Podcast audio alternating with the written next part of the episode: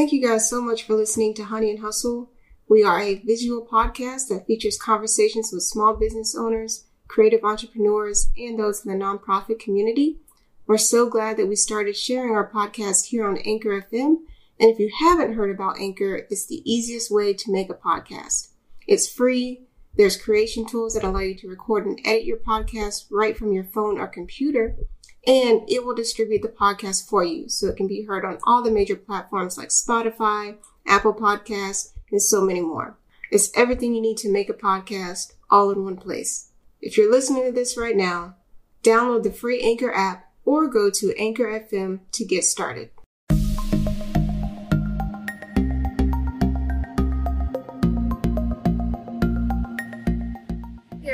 Name is Angela. I'm here with the Honey and Hustle podcast, and today our awesome guest is Jay Dwayne Garnett, just like Kevin Garnett, I'm told. he owns the awesome nonprofit Love is a Parable here in the Triangle, and I can't wait for you guys to hear more about him and what he does. Thank you so much, Angela. And then thank you for having me on this show. Absolutely, And absolutely. a dope setup. So I got to give you all those props at one time. Yes, Venture X. Shout out to the awesome space. Yeah, it's gorgeous. But yeah, um, in June, see what you didn't know, this is actually our um, three year anniversary this month.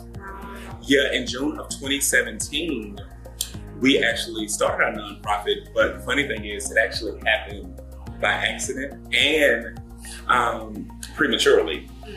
My wife and I, at the time, I was working in nonprofit. I mean, I was working in higher ed. And my wife and I, because I was extremely blessed, I loved the position that I was in and things like that. I was um, telling my wife I wanted to kind of give back, we were going through different ideas. And I said it would be nice for us to just promote random acts of kindness. And so we were talking about, you know, promoting random acts of kindness, I started looking back at some of the notes that I was taking for the last three and a half years, and I realized that I was always signing it um, Love is a Parable. And so we are like, let's just start an initiative. And um, because the name of the actual nonprofit, Love is a Parable, is a DBA, but the name of the actual nonprofit is Alternate Dwelling Place Incorporated. And so we were like, well, our first initiative is going to be Love is a Parable, where we go and give random acts of kindness. And so at the time, I was in the acting community, and I had a friend by the name of um, Angie Staley who was like, hey, we're about to launch this nonprofit. We need some time to prepare, but we wanted to gift you this. So when we launch, you'll be one of the first ones to have it. Well, Angie ended up wearing it at the uh, closing night of the show that we read.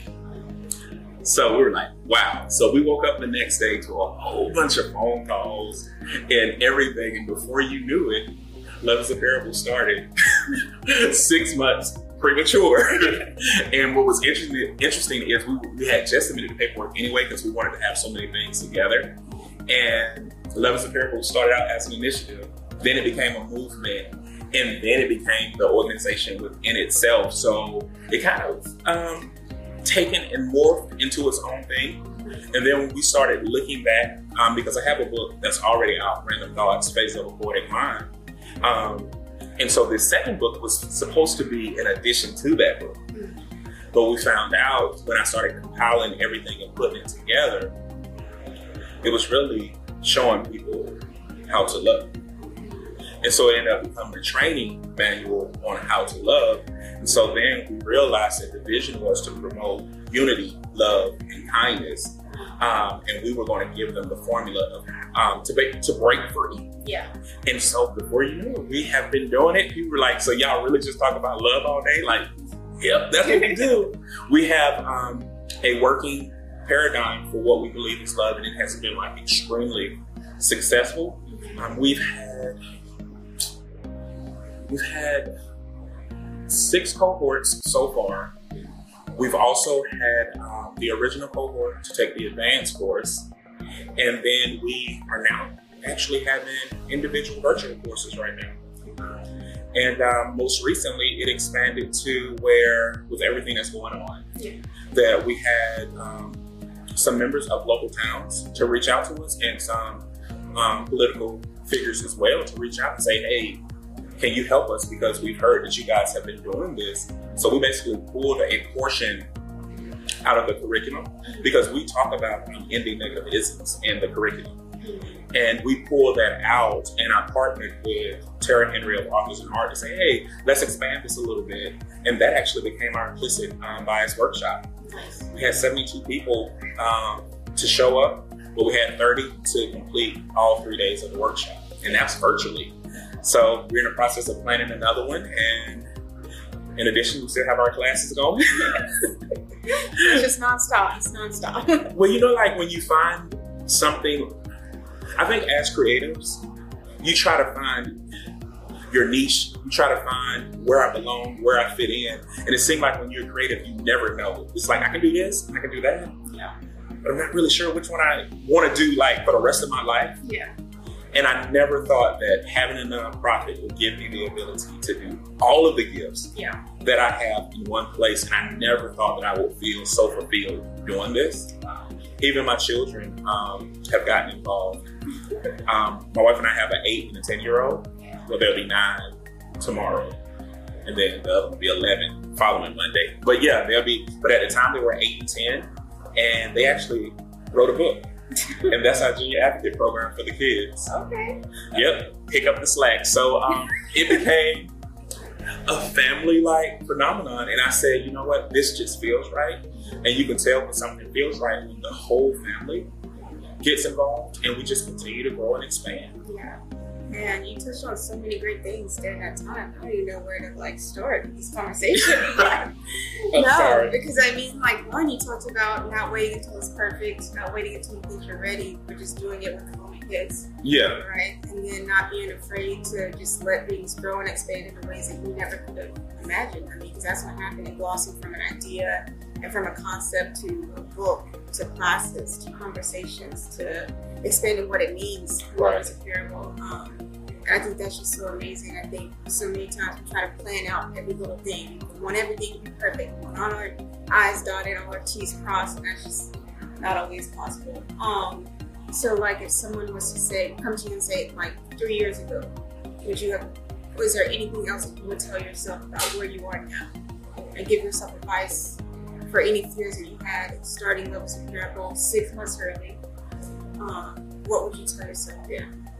Knowing what you know now. Um, the funny thing is, we tell ourselves the same thing that we told ourselves then is that um, the name of the book for Love is a Parable um, training is Ifata. Um, and it means um, open, um, be open to love. And it's a training and reflection um, manual. And so Ifata actually means to be open, but it actually means be open. So that lets you know that there was a time that you were already open. And so it's a calling to return to that um, openness. But it's not just any openness, it's an openness where there's no uneasiness.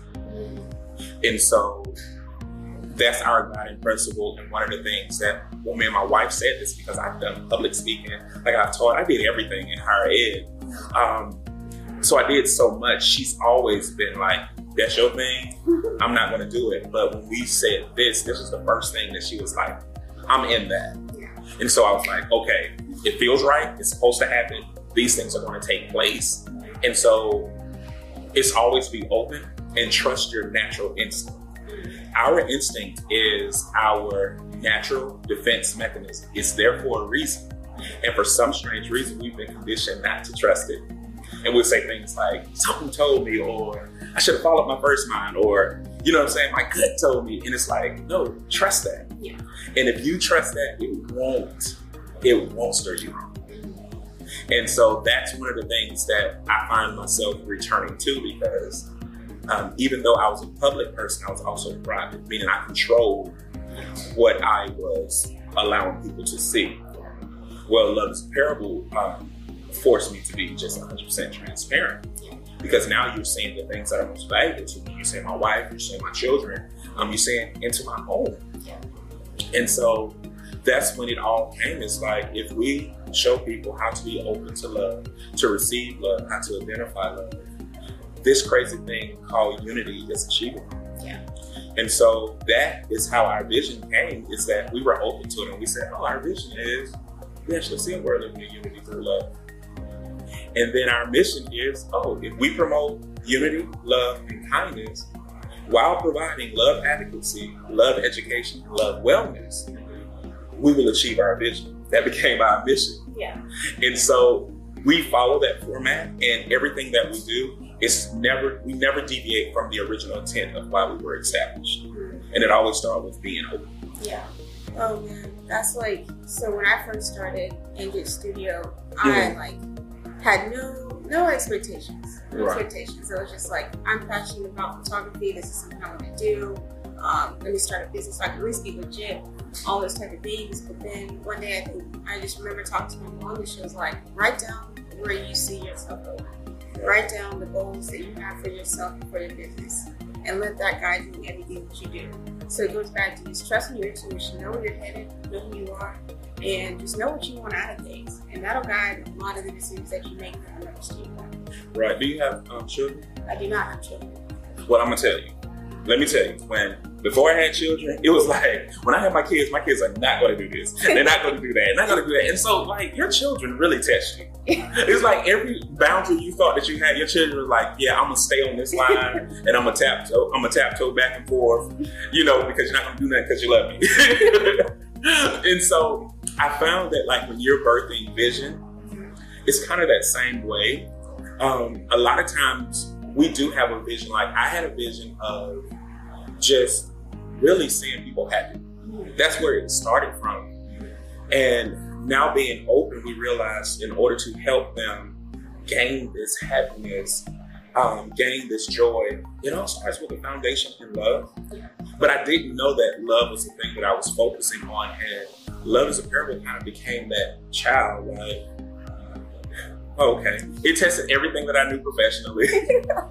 Because stuff like, I guess, like if you have something that's tangible, there's an immediate gratification that you can say, like, if I go buy a car, for instance, I know once I sign that line, get the money or whatever, I walk away with the car. Yeah.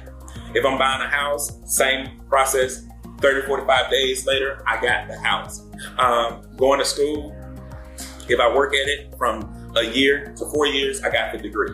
Whereas with the product that we're selling, we're selling yourself. And we're not even selling it. We're telling you that there is a need for you to return to yourself. And if you return to yourself, you'll uncover love. Yeah. And so a lot of people are like, no, I, I have love. I tried that before. We're like, have you really tried love or you tried things other people's way? Like, how would you feel if I tell you that um, what you do, how you perceive yourself, is really a response to others? How would you feel about that? valid. I would say that's not something I want to hear, but I would say that it's valid. No, it's definitely not. It sucks. It sucks to hear, but you know, it sucks to hear that you may or may not be living life on your own terms like you think that you are. It sucks to hear that you may not be living up to your full potential and your capacity to love, your capacity to give, and your capacity to be quote unquote a good person, Right. that you think you are. I mean, that that's a hard that's a hard pill to swallow. Right. So how do you, how can you tell me you know what love is? Mm. Mm. I don't know. Are we going to the price? but that's how usually the conversation happens is that what we know is how to respond to others but what we don't know is how to respond to ourselves how to take care of ourselves how to give ourselves what we need and you'll be surprised the things that you'll remember the things that you will do the things that you commit so every time we see someone's life change it inspires us to do to do more and so that's one of the things that I would encourage anyone is that if you have a nonprofit, most nonprofits provide a service. That service should be your motivation. And you should see immediate results from the service that you provide. And that should always be your driving force. And people will come to you and say, Hey, I want you to do this or do that. And there have been some people who've been very successful in their fields and like, well, if you tweak this, you can get this funds here, and you can do that. But if I do that, then it'll change what this is. And that's one of the things that we've all have done from how we got our board members, how the family came on, um, all of that. We've never deviated from the original intent of why we do things. Yeah. That's powerful. That's that's incredibly introspective, just like your nonprofit. So no, I mean no, that's just great advice, and I can't can't echo that enough. So with let's talk about your most recent course, which is the implicit bias Yes. training that you did. Mhm. Um, so this was born out of essentially your reputation. You love as a. People knew you. They felt like you would be an incredible community resource for people who are looking to um, maybe examine their own biases, uh, Mhm. biases. I'm not sure. Biases. You didn't say it I right. don't. Okay, okay, cool. I'm not that good at English, so.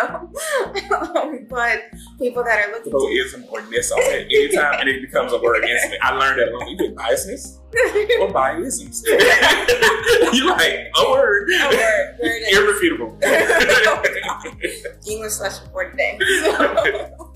um, but on your course, you know, it wasn't something that was bred out of your own pursuit to, uh, I guess, insert your own opinion into something. Was bred out of your um, reputation for just expanding people's definition of love, um, for examining or helping people examine their own um, biases um, within themselves and how those may be reflected or, um, I guess, superimposed on the world around them. So, how would you say, or like, what would you say has been the biggest driving factor in the reputation that you have built around your services as a nonprofit?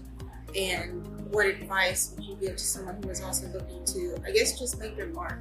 Um, I am who I say I am. I'm going to do what I say I want to do, and I'm going to deliver on whatever task I'm given to the best of my ability as a nonprofit. Yeah, I would say um, it goes back kind of to even the first statement that you you've alluded to is that don't try.